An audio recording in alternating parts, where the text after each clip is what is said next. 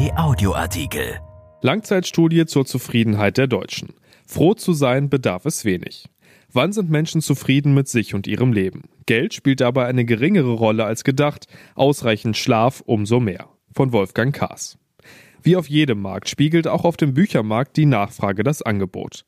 Und dort gibt die Flut der einschlägigen und sich eifrig widersprechenden Ratgeber die ewige Sehnsucht der Menschen nach dem Glück wieder.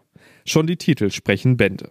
Der Weg zum Glück. Einfach glücklich sein. Anleitung zum glücklichen Leben. Koch dich glücklich. Es ist nie zu spät, glücklich zu sein. Wie sie unvermeidlich glücklich werden. Dein Königsweg für ein glückliches Leben. Werde dein eigener Glücksmacher. Tue nichts und werde glücklich. Finde den Job, der dich glücklich macht.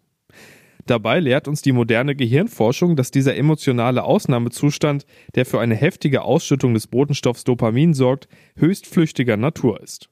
Und wie bei jeder Droge verlangt auch die Sucht nach dem Kick durchs Glück von Mal zu Mal eine Steigerung der Dosis. Ganz schön stressig so ein Leben als Glücksjunkie. Geht's vielleicht auch eine Nummer kleiner? Ja, sagt der Soziologe Martin Schröder, Professor an der Philipps-Universität in Marburg. Schröder hat sich deshalb nicht mit dem Glück, sondern mit der Zufriedenheit der Deutschen befasst. Also mit jenem nicht ganz so rauschhaften, dafür aber deutlich länger anhaltenden angenehmen Seelenzustand, den wir erreichen, wenn wir unsere Wünsche und Vorstellungen in Bezug auf unsere Alltagsbedürfnisse im Großen und Ganzen befriedigt sehen. Eine Traumhochzeit mag überwältigende Glücksgefühle auslösen. Ob das Paar aber nach drei Jahren oder nach zwölf Jahren Ehe noch zufrieden ist, steht auf einem anderen Blatt.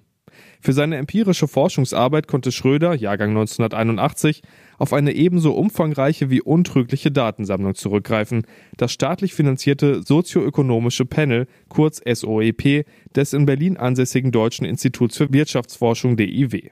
Dort fragt man schon seit dem Jahr 1984 insgesamt 84.954 Menschen regelmäßig, wie es ihnen geht und mit jeweils weiteren Hunderten von Fragen, wie ihr momentanes Leben ausschaut. Als man das Projekt vor fast vier Jahrzehnten startete, konnte man allenfalls ahnen, dass es eines Tages Computer geben würde, die in der Lage wären, solche Datenmengen zu verdauen. Und bei bestimmten Fragestellungen benötigen leistungsfähige Computer auch heutzutage mitunter Stunden, um 639.144 geführte Interviews auszuwerten. Schröder hat die Ergebnisse seiner wissenschaftlichen Forschung jetzt veröffentlicht. Wann sind wir wirklich zufrieden? Überraschende Erkenntnisse zu Arbeit, Liebe, Kindern, Geld. 288 Seiten, 20 Euro. Manches von dem, was wir da lesen, haben wir uns schon gedacht. Anderes hingegen überrascht, weil es so gar nicht mit unseren Vorstellungen von Gesellschaft und von uns selbst in Einklang zu bringen ist. Auch Schröder hat so manches Ergebnis erstaunt. Der Soziologe sagt im Gespräch mit unserer Redaktion, wovon wir wollen, dass es uns zufrieden macht, deckt sich nicht immer mit dem, was uns tatsächlich zufrieden macht aber als Wissenschaftler will ich die Welt zeigen, wie sie wirklich ist und nicht, wie wir sie gerne hätten. Deshalb will sein Buch auch kein Ratgeber sein, sondern eine nüchterne Bestandsaufnahme. Die Deutschen.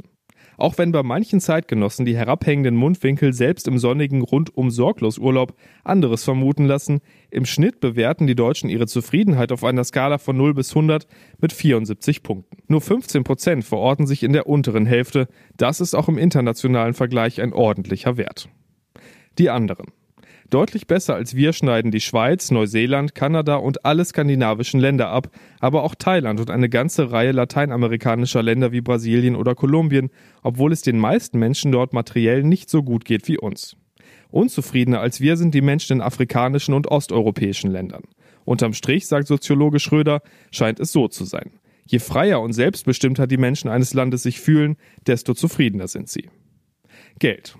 Schröders Studie zeigt, dass mit wachsendem Monatsgehalt die Zufriedenheit der Deutschen kräftig zunimmt, allerdings nur bis zu einer Summe von 2000 Euro netto pro Monat.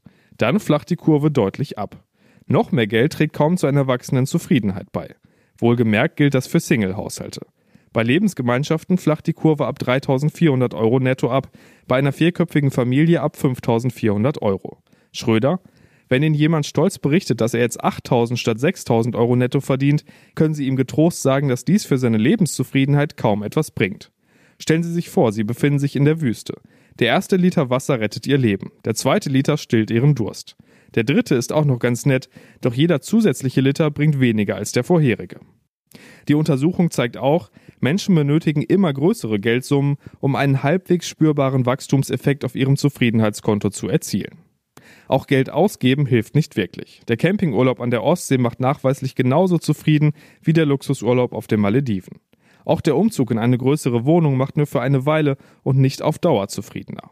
Geld verschenken hingegen hilft. Menschen, die regelmäßig einen Teil ihres Einkommens für einen guten Zweck spenden, sind zufriedener mit ihrem Leben. Gewöhnung. Wir gewöhnen uns an fast alles, eben auch an ein höheres Einkommen, einen Lottogewinn oder eine Erbschaft. Wir können das viele Geld verwenden, um uns Statussymbole zuzulegen. Der Moment des Kaufs mag Glücksgefühle erzeugen, aber der Besitz macht uns auf Dauer keineswegs zufriedener.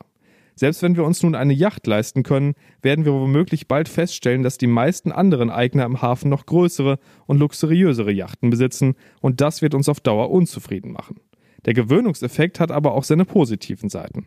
Wer etwa durch einen Unfall eine dauerhafte Behinderung davongetragen hat oder den Tod des geliebten Lebenspartners verkraften muss, ist nach nur wenigen Jahren fast wieder so zufrieden wie vor dem einschneidenden Ereignis. Mann und Frau. Körperliche Attraktivität macht zufrieden, dicke Menschen sind deutlich unzufriedener mit ihrem Leben. Mangelnde Attraktivität ist auch nicht mit Geld aufzuwiegen. Statistisch gesehen erhöht jeder zusätzliche Zentimeter Körpergröße das Monatseinkommen um ein Prozent, obwohl die Körpergröße doch rational betrachtet nur im Basketball eine Rolle spielen dürfte. Aber wir Menschen agieren nicht nur rational. Schröder, attraktive Menschen sind auf zwei Märkten erfolgreicher, dem Arbeitsmarkt und dem Partnermarkt. Jetzt wird's kurios. Männer tanken eine gehörige Portion Zufriedenheit, wenn sie wissen, dass Frauen sie attraktiv finden. Aber auch Frauen tanken jede Menge Zufriedenheit, wenn sie wissen, dass andere Frauen sie attraktiv finden. Das verschafft ihnen deutlich mehr Zufriedenheit als das Wissen, dass Männer sie attraktiv finden. Männer sind zufrieden, wenn sie mehr verdienen als ihre Partnerin und deutlich unzufriedener, wenn dem nicht so ist. Bei Frauen verhält es sich genau umgekehrt. Das heißt, sowohl Männer als auch Frauen sind in einer Paarbeziehung zufriedener, wenn der Mann wirtschaftlich erfolgreicher ist als die Frau. Arbeitslos zu werden empfinden Männer als Katastrophe, stärker als Frauen.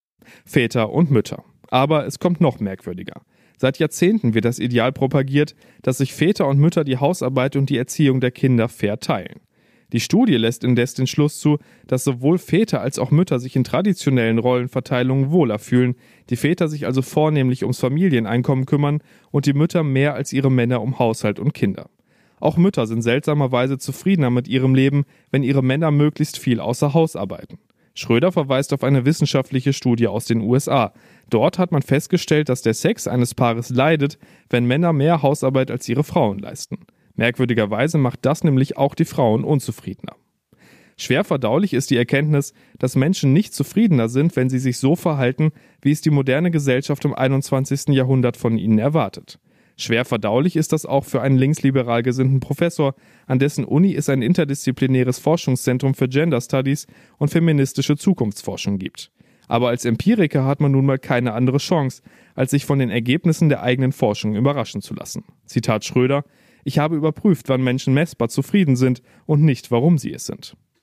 Freunde, was wirklich wichtig ist. Genügend Schlaf trägt deutlich mehr zur Zufriedenheit bei als eine Gehaltserhöhung.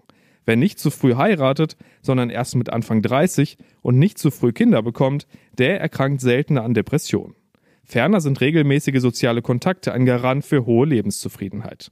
Fünf gute Freunde reichen allerdings, noch mehr Freunde erzeugen keine messbare Steigerung der Zufriedenheit, auch Heerscharen von virtuellen Facebook-Freunden nicht.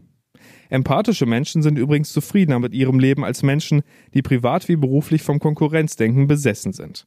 Denn wer stets besser, erfolgreicher, reicher als seine Mitmenschen sein will, befindet sich in einem ewigen Überbietungswettbewerb, den er nie gewinnen kann. Zitat Schröder Geben Sie sich also am besten gar nicht mit Angebern ab. In Wirklichkeit sind es arme Würstchen.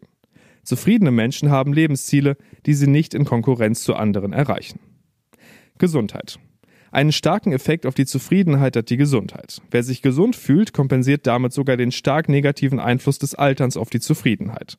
Auch sich gesund zu ernähren erhöht die Zufriedenheit deutlich. Menschen, die Sport vorrangig zum Spaß oder aus Lust an der Bewegung betreiben, sind mit ihrem Leben erheblich zufriedener als jene, die mit Hilfe des Sports und im Wettbewerb mit sich selbst ständig ihre Grenzen austesten und sogar überschreiten wollen. Erschienen in der Rheinischen Post am 25. Juli 2020 und bei RP Online. RP Audioartikel. Ein Angebot von RP Plus.